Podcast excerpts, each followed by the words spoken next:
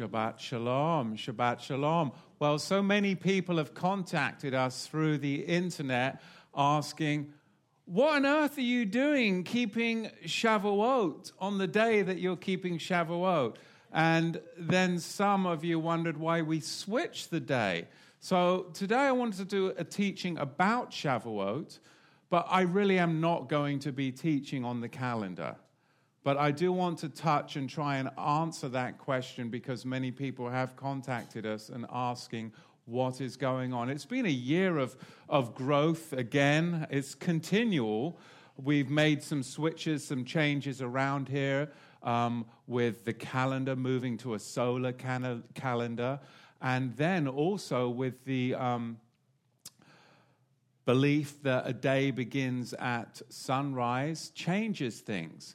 And for many, many years, I kept Shavuot with the understanding that it was the day that the count of the Omer began the day after the high Shabbat. So then the counting of the Omer would be, of course, 50 days later, and you come to Shavuot. But this year, I changed about a couple of months ago, and people saw the shift again, not only a solar calendar, but now you've changed the Shavuot. And that was because I did a full circle in the realization and made a judgment call that, in fact, the day of the Omer, the count begins the day after the weekly Sabbath. And many of you may be confused already. I want to just share where these scriptures are that you can do your research, do your due diligence, and see if you came up with some of the problems that I came up with, and then see what conclusions you draw with your calendaration. Of course, we've got many different things going on. In fact, you're going to find that we've got four different categories working together just within two passages, passages excuse me, of Scripture. And this is just to begin the counting of the Omer, which is going to then affect when Shavuot falls. That's not including um, the beginning of the year and your calendar, which is a whole other thing itself. But just with these two scriptures, you've got about eight equations that you're dealing with within the four categories. And these two scriptures are Vayikra, Leviticus chapter 23 and verse 15. Well, what do you want to look at it in? The Masoretic text? Maybe we should look at it in the Septuagint. Well, then you're going to have two totally different things to deal with there. And now you've got to tie this in with Yehoshua, Joshua chapter 5, verse 10. But do you want to look at that in the Masoretic text? Because it's going to tell you one thing. And then if you look at it in the Septuagint, it's going to tell you another. Because by tying these two scriptures together, you're going to have to make a decision when does the beginning of the Omer count start. So Vayikra 23 verse 15 in the Septuagint, and you shall count from the next day after the Shabbat from the day that you brought the Omer of the wave offering seven full weeks, Shavua. Now, in the Masoretic text, it changes and it says seven full Sabbaths. You're dealing with weeks or you're you dealing with Sabbaths? Verse 16, until the next day after the last week. But then in the Masoretic text there, it says seventh Sabbath there's a change. Shall you number 50 days and you shall offer a new grain offering to Yahweh? So there's two things that you've got to deal with there with the translation Septuagint, Masoretic text. Are we talking weeks? Are we talking Sabbaths? Are we talking, what are we talking about exactly? But now, to complicate it, we go to Joshua chapter 5, verse 10. And I'll read it to you from the Septuagint, excuse me, from the Masoretic text first. Masoretic text, and the children of Israel encamped in Gilgal and kept the Passover on the 14th day of the month at even in the plains of Jericho. And they did eat of old corn of the land on the morrow after the Passover, unleavened cakes and parched corn in the self same day. Old corn. But now, if you go to the Septuagint, it tells you something else. And the children of Israel kept the Passover on the 14th day of the month that evening in the westward of Jericho on the opposite side of the Jordan in the plain. Verse 11. And they ate the grain of the earth, unleavened and new corn. Game changer. Because now you've got four categories within just these two texts Vayikra 23 13, 15, excuse me, and Joshua 5:10. You've got four categories juxtaposing eight things. And most people just read, well, I'm going to read Leviticus 23:15 and find out when to begin start starting the count of the Omer. And, real, and not realizing there is a lot more that you're going to have to make a judgment call on. And you just can't skim read this stuff. So I made a judgment call years ago, but then I didn't take into account that with a day beginning at sunrise, it skewed everything and bumped my days. So then when I went back to Joshua 5:10 with that reading, I'm like, "Whoa." And you're going to have to dig in and do your due diligence and make a judgment call also. You've got four categories that you need to be aware of with eight things that are being juxtaposed. Passover on a Sabbath that year in Joshua 5:10. Did Passover fall on a Sabbath that year? If it did, then that means one thing. If it didn't fall on a Sabbath that year, then you've got another thing to deal with. So you have to take that into account. Are we talking about weeks versus Sabbaths? You've got to take that into account. Because in Leviticus 23, the Masoretic or the Septuagint, you're going to have to deal with Strong's number 7676, which is Shabbat. Or are we talking about Shabbaton? So you've got to deal with weeks or Sabbaths. There's another thing in your equation.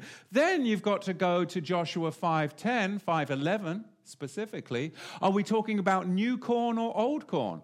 Because you're not supposed to eat of the new corn until a certain time. So if it's new corn, we've got a problem. Or do we have a problem? Well, it really depends on when a day begins. You see, there is so much going on here that you just, it, it's amazing. I love it. I mean, this is the kind of thing that uh, keeps me up at night and um, keeps me sitting in my chair in the morning. And then, of course, you have to decide when does a day begin, at sunset or sunrise. So, with all of that, you come to the conclusion knowing that postponements in Judaism, they make postponements for the Sabbath but there are no postponements, even in Judaism, for the Passover. But you have to take that into account because it's possible that you could have a double Sabbath, like this year. Sabbath today, weekly Sabbath, but then the high Shabbat tomorrow. Double Sabbaths. There are postponements when it comes to the full Moedim, but not with Passover. So, with that judgment call, we're looking forward to Shavuot tomorrow. but all that to say this is this what Shavuot is about? Is it? Because you can spend a huge amount of time on this, and I have. In fact, a decade ago, so much of my time was spent on this that now many people think, well, Matthew doesn't pay enough attention to the calendar, maybe. Actually, I do, but I do not get bogged down on it because there was a time in my life when I obsessed on it. And I'm thankful that I've moved past that. That's not to begrudge or belittle anyone that does spend amount of time. I think we all go through that. But at some point, you have to go, what is this about? I know for myself, it's always been about cleaning the inside of the cup And ultimately, I believe that that's what this feast is about, and all of the feasts are about. So I don't want to spend any more time going into the calculations. I set you up there telling you, you know, have a look. There are four categories, there are eight things that are being juxtaposed just in those two texts. But then you've also got to deal are you going to go barley sniffing at the beginning of the year? Or are you going to go, I mean, these, these things are important. I've never been a barley sniffer. But you know, some people are into that, especially the Karaites. But they're into a lot of things I'm not into, like denying Yahusha as the Messiah. Give me a break. Anyway, so with all that, I believe I want to teach today about what Shavuot is about, and that is the inner work. It is the inner work. We are what? We are the temple of Eloah, are we not? And wherever that temple is, that body of believers, there is He. And we are to all dwell together in one accord, waiting for the indwelling of the Ruach HaKodesh. Specifically, we come together at Shavuot as the temple of Eloah, waiting in anticipation for the Ruach HaKodesh. Myself, I'm going through trials right now in my life. Please pray for me and my family. Big trials. I need victory. But I tell you what, it has been so encouraging going through these trials now, knowing I am on the Omer count. And I know that there is going to be a shift on Shavuot once I reach day 50. So I did some things this week preemptively and I, I just like, I'm just going to send things out. I'm just going to let it go because I know that I am in line with Yahweh's will and that I am in line with his feasts and his seasons, his times. And I know that I'm going to do things this week because next week is too late. I'm counting the Omer now and things are going to shift on Shavuot because I will have gone from the barley man barley is animal food, to the man with the two wheat loaves. That's my anticipation, and I'm going to walk in it in faith and belief. And that's what I want to talk about today, because ultimately, Shavuot is about us coming from the barley nature to the wheat nature, moving from animal food to human food. We have to go through the struggle which is that 50 days to get from the old nature to the new nature. It's a refining. That's what Shavuot is about. It's a betrothal covenant. And when is the first time that we see them coming together to be betrothed together? It is at the mountain, at the Melchizedek book of the covenant, Exodus 19 to 24. But it's ultimately for us time to bloody well grow up. Isn't it? Grow up. Stop being a baby when I was a child, I spoke as a child. I understood as a child. I thought as a child. But when I became a man, I put away the childish things. We got too many believers that are messing around with paganism and childish things. They're not willing to grow up and they're going to be stuck in the barley nature, and the barley nature will not inherit the kingdom of Yahweh. What is the first question that the Talmidim asked the risen Mashiach? What is the first question that they ask him before he ascends on day 40? Master, when will you restore the Malchut to Israel? When will you restore the kingdom to Israel? That's what this is all about. Him restoring the kingdom to Israel within you because you are to graft into Israel. Unless you want to go to the granary of the barley granary, which is still in Egypt and it's rotting with paganism. Which granary storehouse are you going to? That is what this teaching is about, and that is what Shavuot is about. Now, traditionally, Psalm 67 is recited during this period because, if you look, Psalm 67 consists of seven, verses, seven verses, Shavua, weeks, and 49 Hebrew words, seven times seven, of course. Isn't that amazing? Shavuot is a day of renewal, a day of anointing, the Ruach HaRevi. It's the fourth of the seven Moedim. The Ruach HaRevi dwells on this day. That's where what this counting of the Omer signifies. It's the expectation of the initial faith manifesting in real, tangible power in our lives. I don't want to be stuck with that initial faith I had, which was barley. I want to move into real, tangible power in my life so I can stand in the face of my enemies, so that I can overcome that which would try and take me out at the knees every time I walk and stand up for truth and righteousness. I'd like to do the blessing that is traditionally done at this time. Baruch atah, Yahweh Eloheinu, melech ha'olam, asher kadishnu bar mitzvata, vitzivanu al sefirat la oma. Blessed art you, Yahweh Elohim, King of the universe, who has sanctified us by thy commandments and commanded us concerning the counting of the Omer. So Mashiach dwelt with the Talmidim in his resurrected form, manifest to them for 40 days. For 40 days, it records in Maaseh Shlachim, the Acts of the Apostles, chapter 1, that Yahusha was with the Talmidim. And then he said to them, What? Wait here.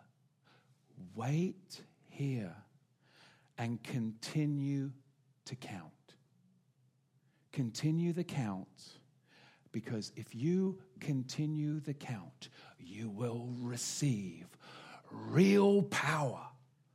Real power. Why did Yahusha not have to continue the count to 50? Because he is not in the barley nature. He was already in that resurrected nature. He didn't have to count to 50, but you and I have to move from that barley to that wheat nature. You see, when we get to Maaseh Shlechim, the Acts of the Apostles, we have to make a choice. The institutionalized church, it absolutely must, it has to have an upper room experience at Shavuot, at Pentecost. It has to have an upper room experience at Pentecost. Because if you can prove through the scriptures that there is no upper room experience at Pentecost, then you have no separation of the church from Israel. You have no New Testament that is separated from Israel. They have to have an upper room experience at Shavuot. But I've been to the upper room. There isn't a mikveh in it. And there is no bloody way, even if you want to cram yourselves like sardines, that you're going to get 3,000 people in there. But you have to have an upper room experience at Shavuot so that you can have a New Testament church being born. And then you can separate from Israel, you can separate from the Sabbaths, and you can separate from the feasts. But the Bible doesn't allow you to do that. Scripture does not allow you to do that. If you read the text, it's a different story altogether and you will find that we are on that narrow path that leads to life. Because the institutionalized church has to has this upper room experience in Acts 2 to separate from Israel and make a new Israel or the new church entity. But in chapter 2, verse 1 of Maaseh Shlachim, Acts chapter 2, verse 1, it says that they were where? They were in one accord and the Ruach HaKodesh filled the whole Bayit. Bayit, the house. If you were to go over to Israel today and you were to get a Jewish taxi driver and you would say, Take me up to the Bayit, guess where he would take you? He would take you to the Temple Mount because that is an idiom for the house of Yahweh, the Bayit. So they were at the Bayit, the whole house. Now skip down to verse 41, and 3,000 souls were up there. They were in the temple in anticipation of the indwelling of the Ruach HaKodesh. That is what they were doing. Now, skip down to verse 46, and you have to ask yourself the question. They were continuing daily in one accord in the temple. How can you continue in the temple if you weren't in the temple already, but you were in an upper room? Right? How do you continue in the temple if you weren't in the temple already? Of course, verse 46 tells you that verse 1 was in the temple. And now you've destroyed replacement theology. Right there. Because this is the sand foundation of the institutionalized church that shifts and crumbles when you examine it with the scripture. The upper room in verse 12 is a separate event if you really read the scripture. All Israel would be gathered by commandment, according to Deuteronomy 16 and Leviticus 23, and they would be gathered by commandment in the temple. If they had been gathered in an upper room, they would have been disobedient to the commandment, and Yahweh would have been disobedient to himself by blessing them with the outpouring of the Ruach HaKodesh for their disobedience. No, they were not in an upper room. The Ruach HaKodesh couldn't have been given because they would have been in disobedience, and Yahweh would not have blessed that. So, right there, we can start to open up and see this amazing, amazing narrow road of Tzedakah righteousness. And you can see now how the broad road has built its foundation on sand, and it's crumbling as people begin to become more biblically literate. Now, at Shavuot, we have two loaves which are made into one. And I know many people who be, oh, it's the two houses of Israel. Oh, it's Ephraim and. Um, I've heard all of that before. But really, two houses are made into one. It's really talking about the two natures. Shavuot is about transforming your nature from carnal, barley, into kingdom, wheat. He wants to make us have a kingdom nature. And there is no more important time on the history of this planet. Is it a globe? Oh, we don't want to get into that.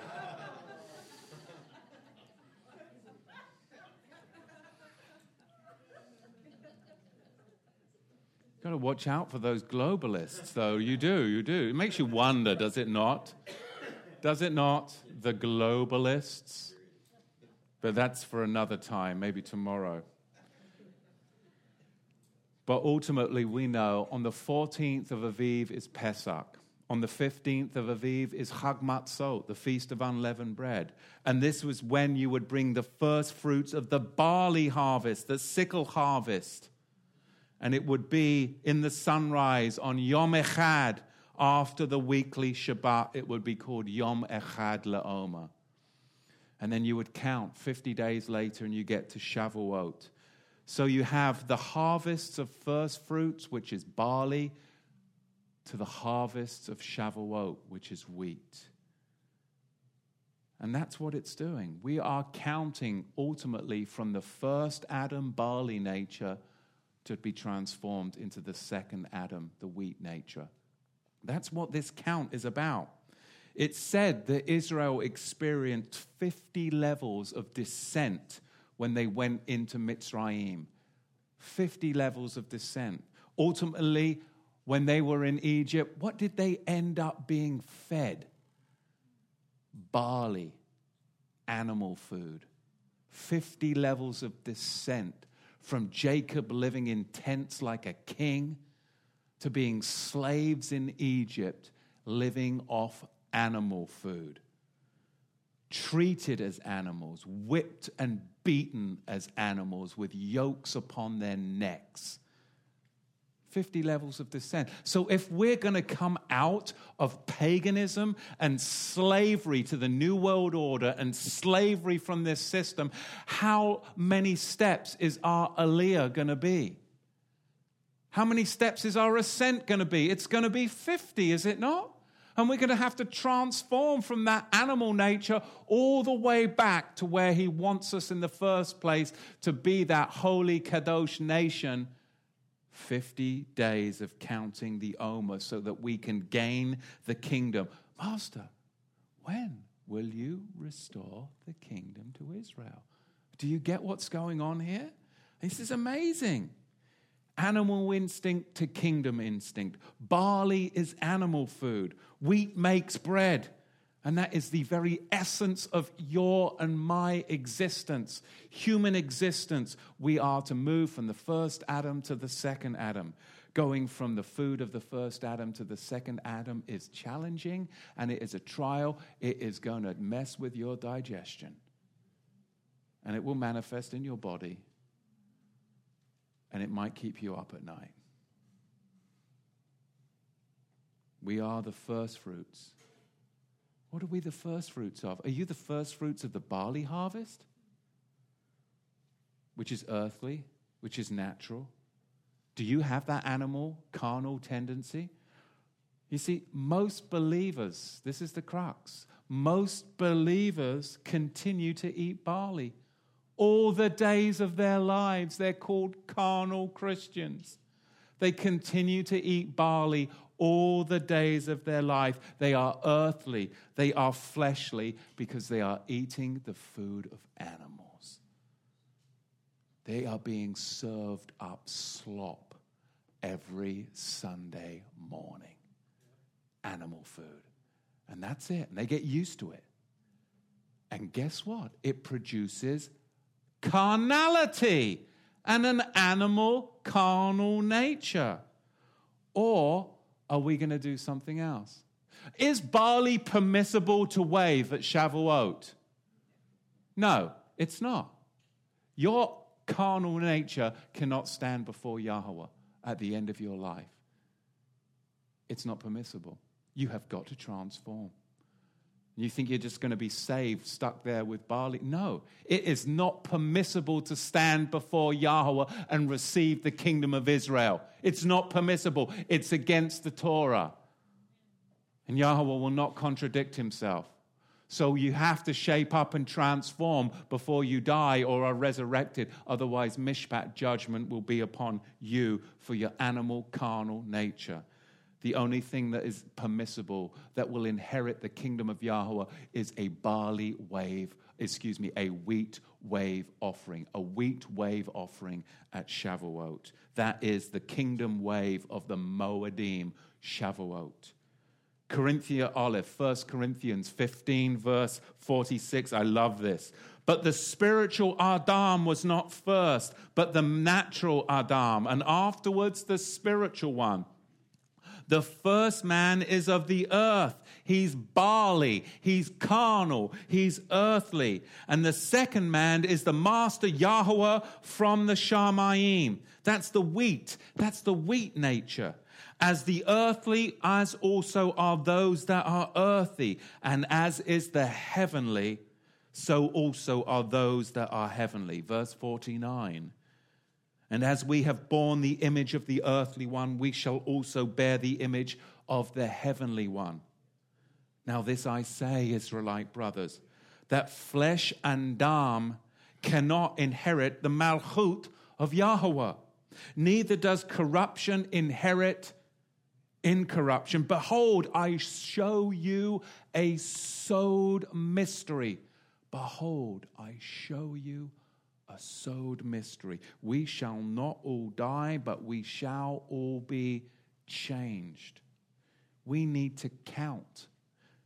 We are commanded to count to Shavuot to attain the spiritual discipline nature of obedience so we can enter in the Malchut HaShamayim, the kingdom of heaven, by works. Yes, we are saved by emunah, by faith, but it's going to take works to transform your nature, right? Yes, you're saved by faith, but you better do the works to transform your nature. Otherwise, you're going to be stuck as least in the kingdom. You're in the barley granary. You're in the barley granary. Even to be counted as least in the Malchut HaShamayim because you couldn't accept the authority of Torah. You could only accept the parts you agreed with. Still, to be least in the kingdom your righteousness, your Zadakah, had better exceed that of the Prushim and the Sophrim, right? That's what the scriptures say. It's no mention of faith because it's human work with human effort to transform that nature from the worldly barley man to the heavenly wheat kingdom man. And where are we supposed to go? Ask yourself these questions. Where do we go to transform our nature?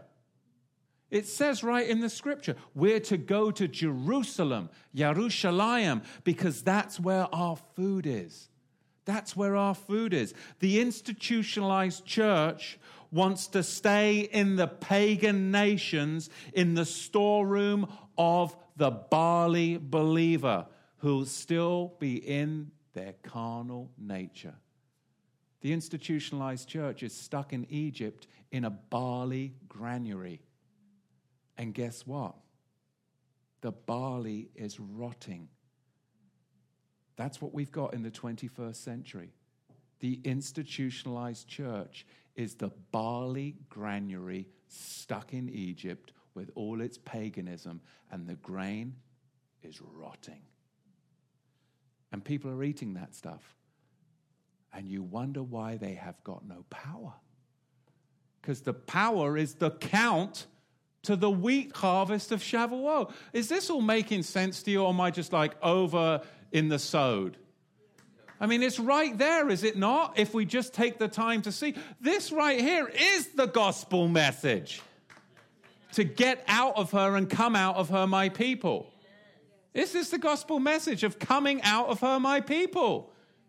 What granary? Choose which granary that you're going to stay in and eat out of.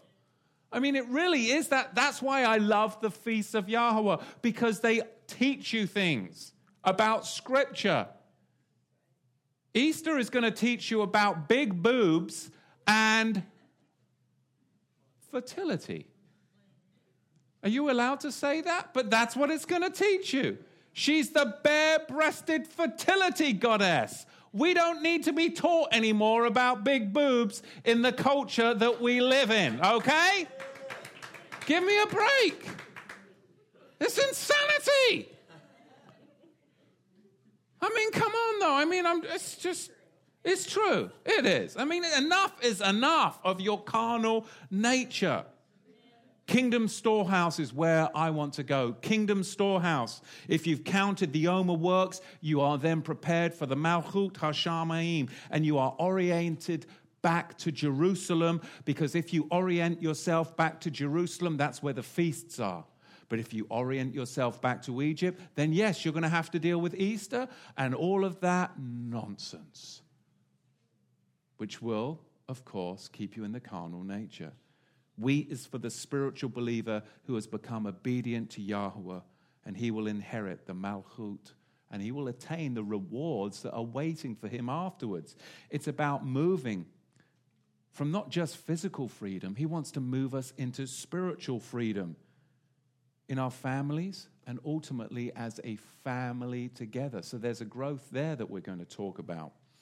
You see, Moshiach ascended on the 40th day of the Omer, thus fitting the pattern because he did not need to be transformed from the carnal nature to the heavenly nature. He didn't need to do the count because he was already in the kingdom priestly, high priestly nature, which is what we need.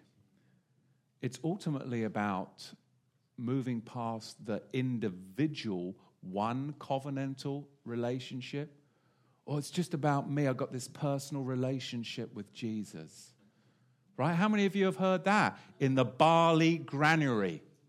Oh, it's just about me and the Lord hanging out in the barley granary with Easter, the bare breasted fertility goddess. right? Yeah, I know what you're doing in there, you pervert. Right? Seriously. Messing around, whoring around. Right? Committing adultery. Lying on a bed of barley.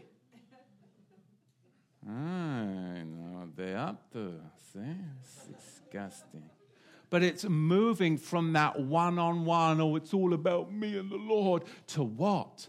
Something that is harder, that is not the carnal nature, but a mature, wheat nature. It's a lot harder to be the plural one of the bride, right? Where we have to deal with one another as echad.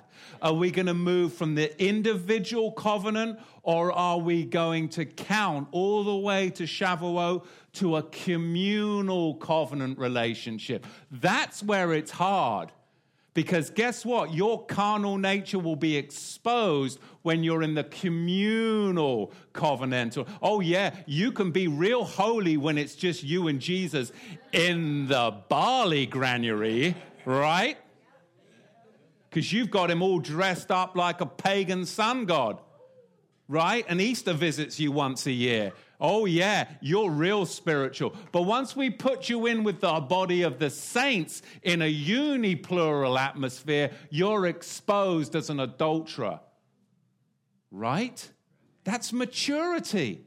And that's why they want to stay in the dark in the rotting barley granary. Pesach, Chag Matzah, and Yom HaBikurim represent the one to one or individual covenantal relationships. That's where we have to start at Passover, first fruits, unleavened bread. That's that individual. It has to start there. Yes, it is just you and the Lord when you first get saved. That is what those first three feasts represent. You've got to start somewhere, right? But you're not supposed to stay there. Because if you stay there, they're going to start to shift and switch things on you. The next thing you know, you're not doing Passover, you're doing Easter. The next thing you know, you're not doing first fruits, you're building a snowman and it's Christmas time. Right? I mean, they'll, they'll start to shift things on you if you stay in that carnal nature. But you were never supposed to stay there. Yes, it was supposed to be individual to begin with. But at Shavuot, we move away from the one to one covenant relationship, and it is the first moed of the communal covenants. Because then you've got Shavuot, the first of the communal uniplural covenants. Then you go to Yom Teruah, and ultimately you all come together at Sukkot as the uniplural bride. Right? Why do you think they teach a pre tribulation rapture where somebody's going to have their jeans and underwear on an aeroplane seat, and then somebody else is going to have their whatever somewhere else? And it's all of these individual raptures up into the sky. Is that how it works? Or do we all go as a uniplural echad together? Not these like individual mid-air appointments, right? Thessalonians, right? No. That's the barley nature. The new covenant establishes a new Pesach, Passover, for his people by fulfilling the original one, by becoming the Pesach lamb under a new Melchizedek priesthood, dismissing the Levitical barley. You have to move past it. He became a new Hag Matzah, feast of unleavened bread, which we are to metaphorically eat by partaking of his Chaim, his life through faith. He became a new Yom HaBikurim of resurrection, offering us a new right? And he became a new Shavuot by becoming our betrothed bridegroom. And he will, when he does return, become a new Yom Teruah and a new Sukkot, having already placed his blood on the Yom Kippur altar. You see, instead of a bride by herself, individual, we have the relationship of a bride with the men supposed to be the nation Israel in Echad union, which takes us all the way 19 to 24. That's the ultimate Shavuot. The goal of Israel is to be one echad of a single prophetic voice, just as Moshe Rabbeinu yearned for back at the book of the covenant in Exodus 19 to 24, the original echad union bride. That's what he's returning us to. At Shavuot, we don't just look out for ourselves, but we look out for the echad union at the mountain. We seek the unity with Yahweh, but also with each other in covenant. That's what we're supposed to do. Encourage one another to come into covenant together in plurality. It's a work, isn't it, to transform from barley into the wheat nature. And we need to help one another as we go along that Omer count together. You see, the solo believer, flying solo, as they teach in the barley granary has no promise. The solo believer has no promise beyond a basic second resurrection or barley loaf salvation in a lesser heavenly kingdom, least in the kingdom. Is that what you want? That's what they're setting you up for.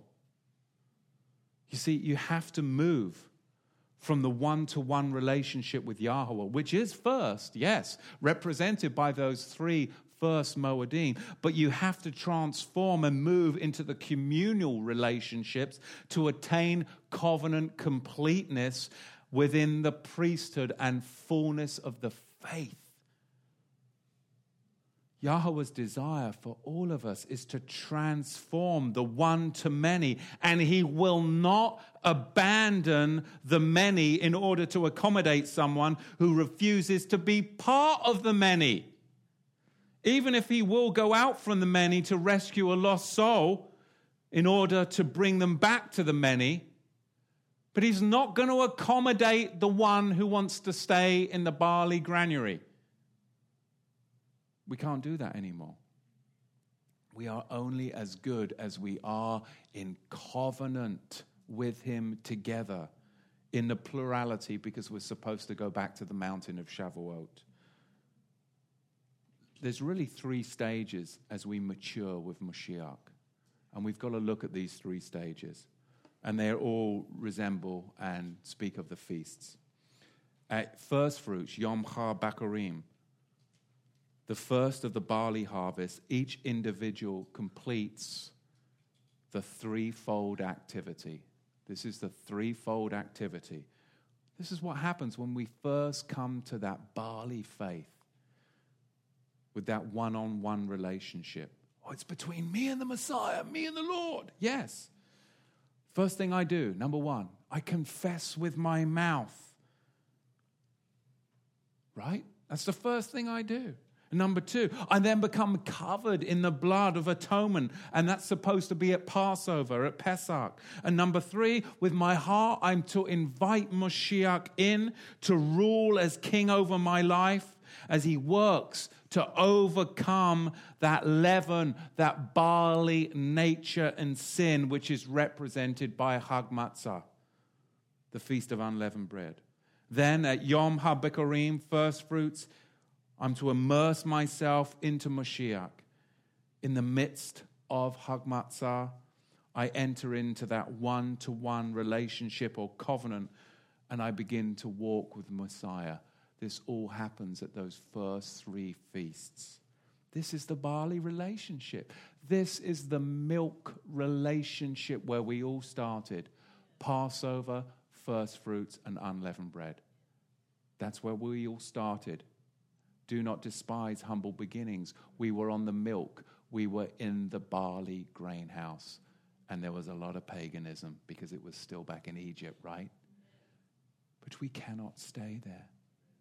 And if you do, you'll begin to rot and you'll begin to stink. And that's what happens. And that's the institutionalized church. It's a picture for you right there. And now you can see all the problems that there is within. That's the milk supply of the infant. The institutionalized church, sadly, has pitched its tent in the pagan granary.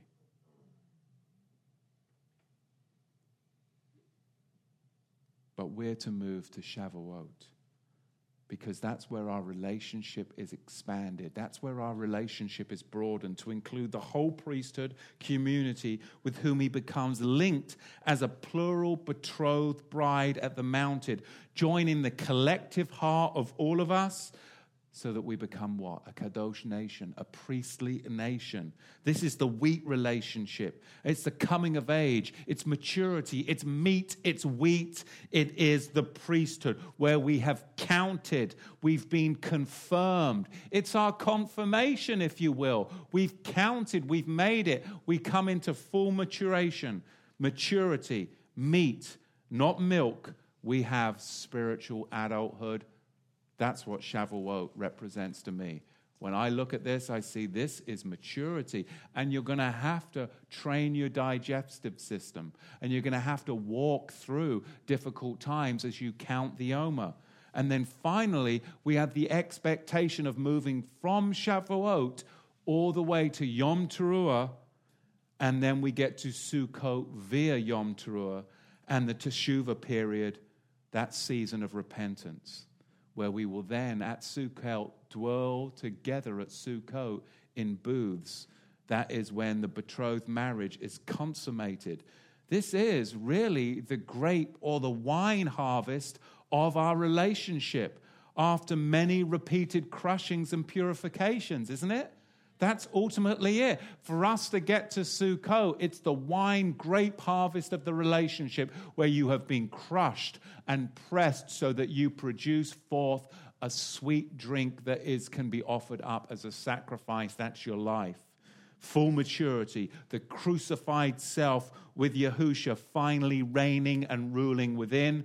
These are the three stages of our maturity as we go through Messiah and the feasts the three stages. The one to one, which is the first three festivals, the preparatory one to many, which is the fourth, Shavuot, finally leading to the fullness of the one to many, which is the seventh, Sukkot.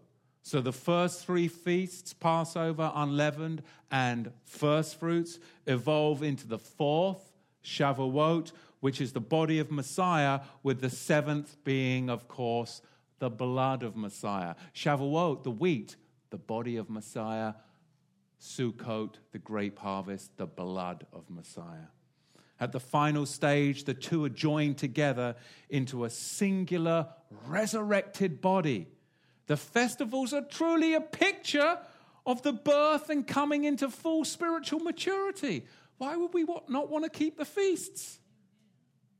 It's amazing. Shavuot represents the countdown to maturity. It does. It stands midway in the seven feasts, crossing the divide between the poor man's barley and the rich man's wheat. The institutionalized church encourages childhood without adulthood. And what is childhood without adulthood? It's poverty of spirit. And they encourage it because then they can rape you each and every Sunday and eventually starve you out so that you capitulate and live a compromised life. Because they starved you out. You're in submission. This is a war tactic. This is what they do when they take cities and they're trying to take your city. They're trying to take your house. And you think it's unintentional? It's willful, defiant piracy of your life. It truly is. This is a siege tactic. Starve you so that you're weak and then they can make you slaves because you'll eventually capitulate to all the paganism and infiltration of the world because you're so weak you can't even fight it. Because you were stuck chewing on barley in the pagan granary of Egypt. My goodness, it's amazing. Satan has been breaking up marriages, families, and communities because his goal is to keep us all as stunted children. That's his goal. But we know that Yahweh is going to bring us together. He's going to bring us together as two wheat loaves ready for this festival. Matthew 9, verse 37, it is written, The harvest truly is plentiful, but the laborers are few. Therefore, pray the master of the harvest to send out laborers into his harvest. You see, Shavuot is supposed to equip us, equip us for harvesting souls, equip us to pull those people out of the barley granary. Deuteronomy 14, 2. For you are a people, kadosh to Yahweh Kadosh to Yahweh, your Elohim. Out of all the peoples on the face of the earth, Yahweh has chosen you to be his treasured possession. The Hebrew word there is segulah. It means to be special, different, or of great wealth. And the Greek equivalent there, used in the Septuagint, is periousios, which means beyond the usual. You are peculiar. The Hebrew root means to shut up or to lock away something. It's very telling, isn't it? What would you do with costly jewels? Would shut them up and lock them away in a safe, and you would only bring them out onto display on special occasions when you're surrounded by royalty. royalty. In other words, the glory of the one who is kadosh or set apart is to be hidden away, and we're only revealed on special occasions. One of these is Shavuot. Yahweh has literally hidden us away, has he not? And he reveals us to people on special occasions when he wants to speak into their lives. Don't you see that? I see that all the time. Barley is that once action, but wheat is a continuous thing. That's why we're to come to Shavuot each and every year for that continuous, continuous filling. Shavuot comes every year because Yahweh wants us to come away and he wants us to be filled and refilled and refilled and refilled. Our faith is not a one time filling. Do not believe the lie once filled, always filled. No, come to Shavuot each and every year and you will be refilled. It's a continual refilling. They were all in one accord together in one place. They were there collectively. And that's where Yahweh wanted them to be. Not individually, but collectively together. To be filled, we have to be emptied of everything and anything that would prevent that filling, right? Assuredly, I say to you, unless you are converted and become as little children, you will by no means enter the Malchut Chashamayim. You see, it's all about the Moedim. And that's what I love about this walk the substance of the Moedim. It's great that we physically come together and we physically assemble at the Moedim. But by itself, in and of itself, that would be meaningless. It won't give us any covenantal blessings unless we are properly gathered together inside, right? We have to be gathered together properly inside. When Shavuot was originally given, it was to a kadosh, holy nation, a collective Melchizedek priesthood, and it can never be fully realized until we turn away from the barley lifestyle, the barley priesthood, and the teachings that that is, and embrace the wheat lifestyle and the Melchizedek wheat priesthood and all that that contains. Again, you want to stay in a Levitical barley priesthood, or are you going to move and do the count to the Melchizedek wheat priesthood? Because that's what Yahusha was. On day 40, he was not a Levitical high priest. He was wheat, and he didn't need to count to 50 because he was the Melchizedek Cohen Hagadol, already transformed and transfigured. And that's what he has for us. You see, we have seven Moedim, and they really are and do equate to the seven Ruachim, the seven spirits of Yahweh. And Shavuot is that fourth Ruach, that fourth Ruach. Let's look at these first of the seven Ruachim and finish up here. You see, Shavuot, it's not all external because we're not in the land, we're not out there doing the sabbatical year, we're not in the land. We're still in exile. So it's not about external things. Can we agree on that? Shavuot has got to be about internal things, and that's the deep work. Because it's ultimately not about the land of Israel, but it is about the Malchut Yahweh, the kingdom of Yahweh. That's what Shavuot is about. Celebrating the festivals with the wrong heart is useless. It's useless because the foundation of each of these seven Moedim is the seven Ruach HaKodesh. And we have number one, of course, we have Pesach. And this is under the anointing of Ruach HaEchad, whose principal action, what happened on Yom Echad back in Bereshit 1? The separation from light, separation from the darkness, you come into the light. That's what you do. Happened to me when I was 24 years old. And that's what happened. Yom Echad, the separation of darkness into the light. Passover, the first day, the first Moed. Number two, Hag Matzah.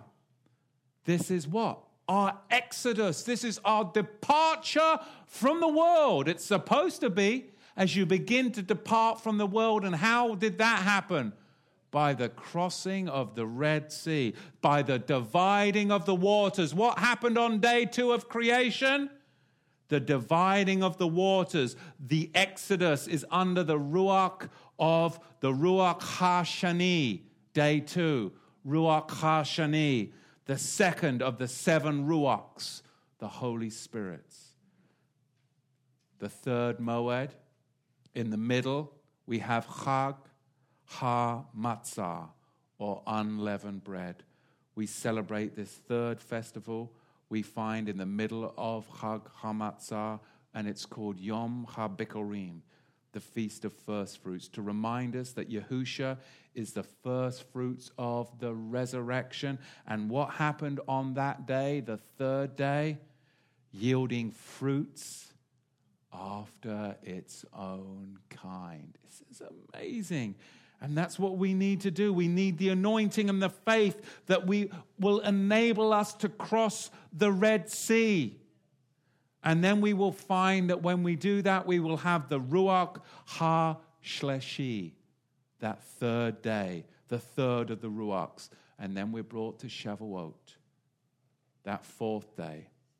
We shine forth the light and become a witness to the Moedim days and years. On the fourth day, we receive a fresh anointing, and this day is Ruach HaRevi, the fourth Ruach, and this is what Shavuot is about. It is about us shining forth the light and becoming a witness to the feasts, the festivals, the days, and the years. That's what this is about. We start to speak the truth into this pagan granary that everyone is caught into as they starve and begin to capitulate to the New World Order. This is amazing. Yahweh has called us into this, and we have the eyes to see, and we have the anointing because we count. And really, we didn't do anything more than just sit down. Sit down, right? Because that what, that's what it means when it says to tarry. It means sit and wait sit and wait. In this, we can acknowledge that there is absolutely nothing we can do other than wait in faith because we have to bring forth that tribute, that free will offering, which is the work that He's doing inside of us. And sometimes we have to wait because it's a wrestling match, isn't it? And we have to wait. And why can't he take this from me? Why am I still struggling with this? And you have to wait patiently. But wait and pray and ask others to pray for you. And he will eventually deliver you from your afflictions. The word tribute translates the Hebrew misah, which literally means abundantly flowing. If we wait in faith, just sit and wait in faith, and we expect to come to his Shabbats and to his Moedim, and we respond to the Messiah, then guess what we'll get? The abundantly flowing Ruach HaKodesh. And that's what Shavuot is, and that's why I love the Shabbats and Moedim of Yahweh. Not only to be with the uni plural bride, but seeing that we're maturing together and that we're no longer in this pagan barley granary. What an anointing. What a call that He has chosen us to come out of her, my people, so that we can help others and shine the light on this fourth Moed, Shavuot. I'm so looking forward. Please come up to the wilderness with us tomorrow as we celebrate Shavuot. And I hope that this enabled you to see that this is just not about calendar calculation, but it's about calculating what you're like inside and then doing the count yourself to be transformed from an animal nature to that second Adam, the resurrected wheat nature. Shavuot is an amazing, awesome time. Amen. Questions, comments, Brother Steve in the back? Uh, first off, I would like to say is that, um, and you're, you're, right, as we contemplate and we start to learn and study the Moedim on the inside, and we contemplate them, even when we do come into land, then we can fully practice it. There are, to a degree, things you can do. When you plant a field, you know that in the seventh year you let it rest. But there's a lot of it you can't. But as long as you study it and you live and you study the word, when the time comes, you will you will be able to fulfill it all without the American new or the new order getting in your way, because we will have the ability, we will have our land, we will have the kingdom, the land of Canaan, milk, a land flowing with milk and you know honey. We will be able to do that, but it starts off inward. We have to we have to desire it. We have to study it. We have to be ready for those blessings mm-hmm. when it comes. Yeah. But first off, I wanted to say is that it's interesting is in the Moedim is that the Messiah is the first and the last, the beginning and the last it starts with Passover and our people, the setting apart, the leaving, leaving the land of Egypt starts with him. He's our Passover lamb, he's the beginning. And then he, it ends with him sacrificing himself as the Passover lamb in that little process of the refining in what he was prophetically doing. And each Moedim prophetically, it, it really, the Moedim are pointing towards Messiah, not Messiah pointing towards Moedim. It's all prophetic occurrence of what the Messiah is doing for us as our deliverer in these stages. And that's why it's both, it's both outwardly and inwardly.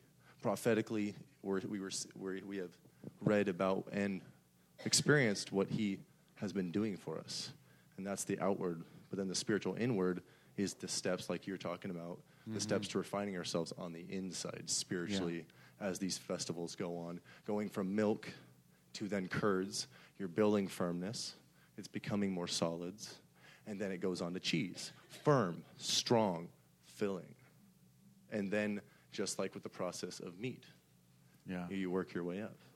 So the inner doesn't negate the outer, and the outer doesn't negate the inner, but it again is working in echad, union together.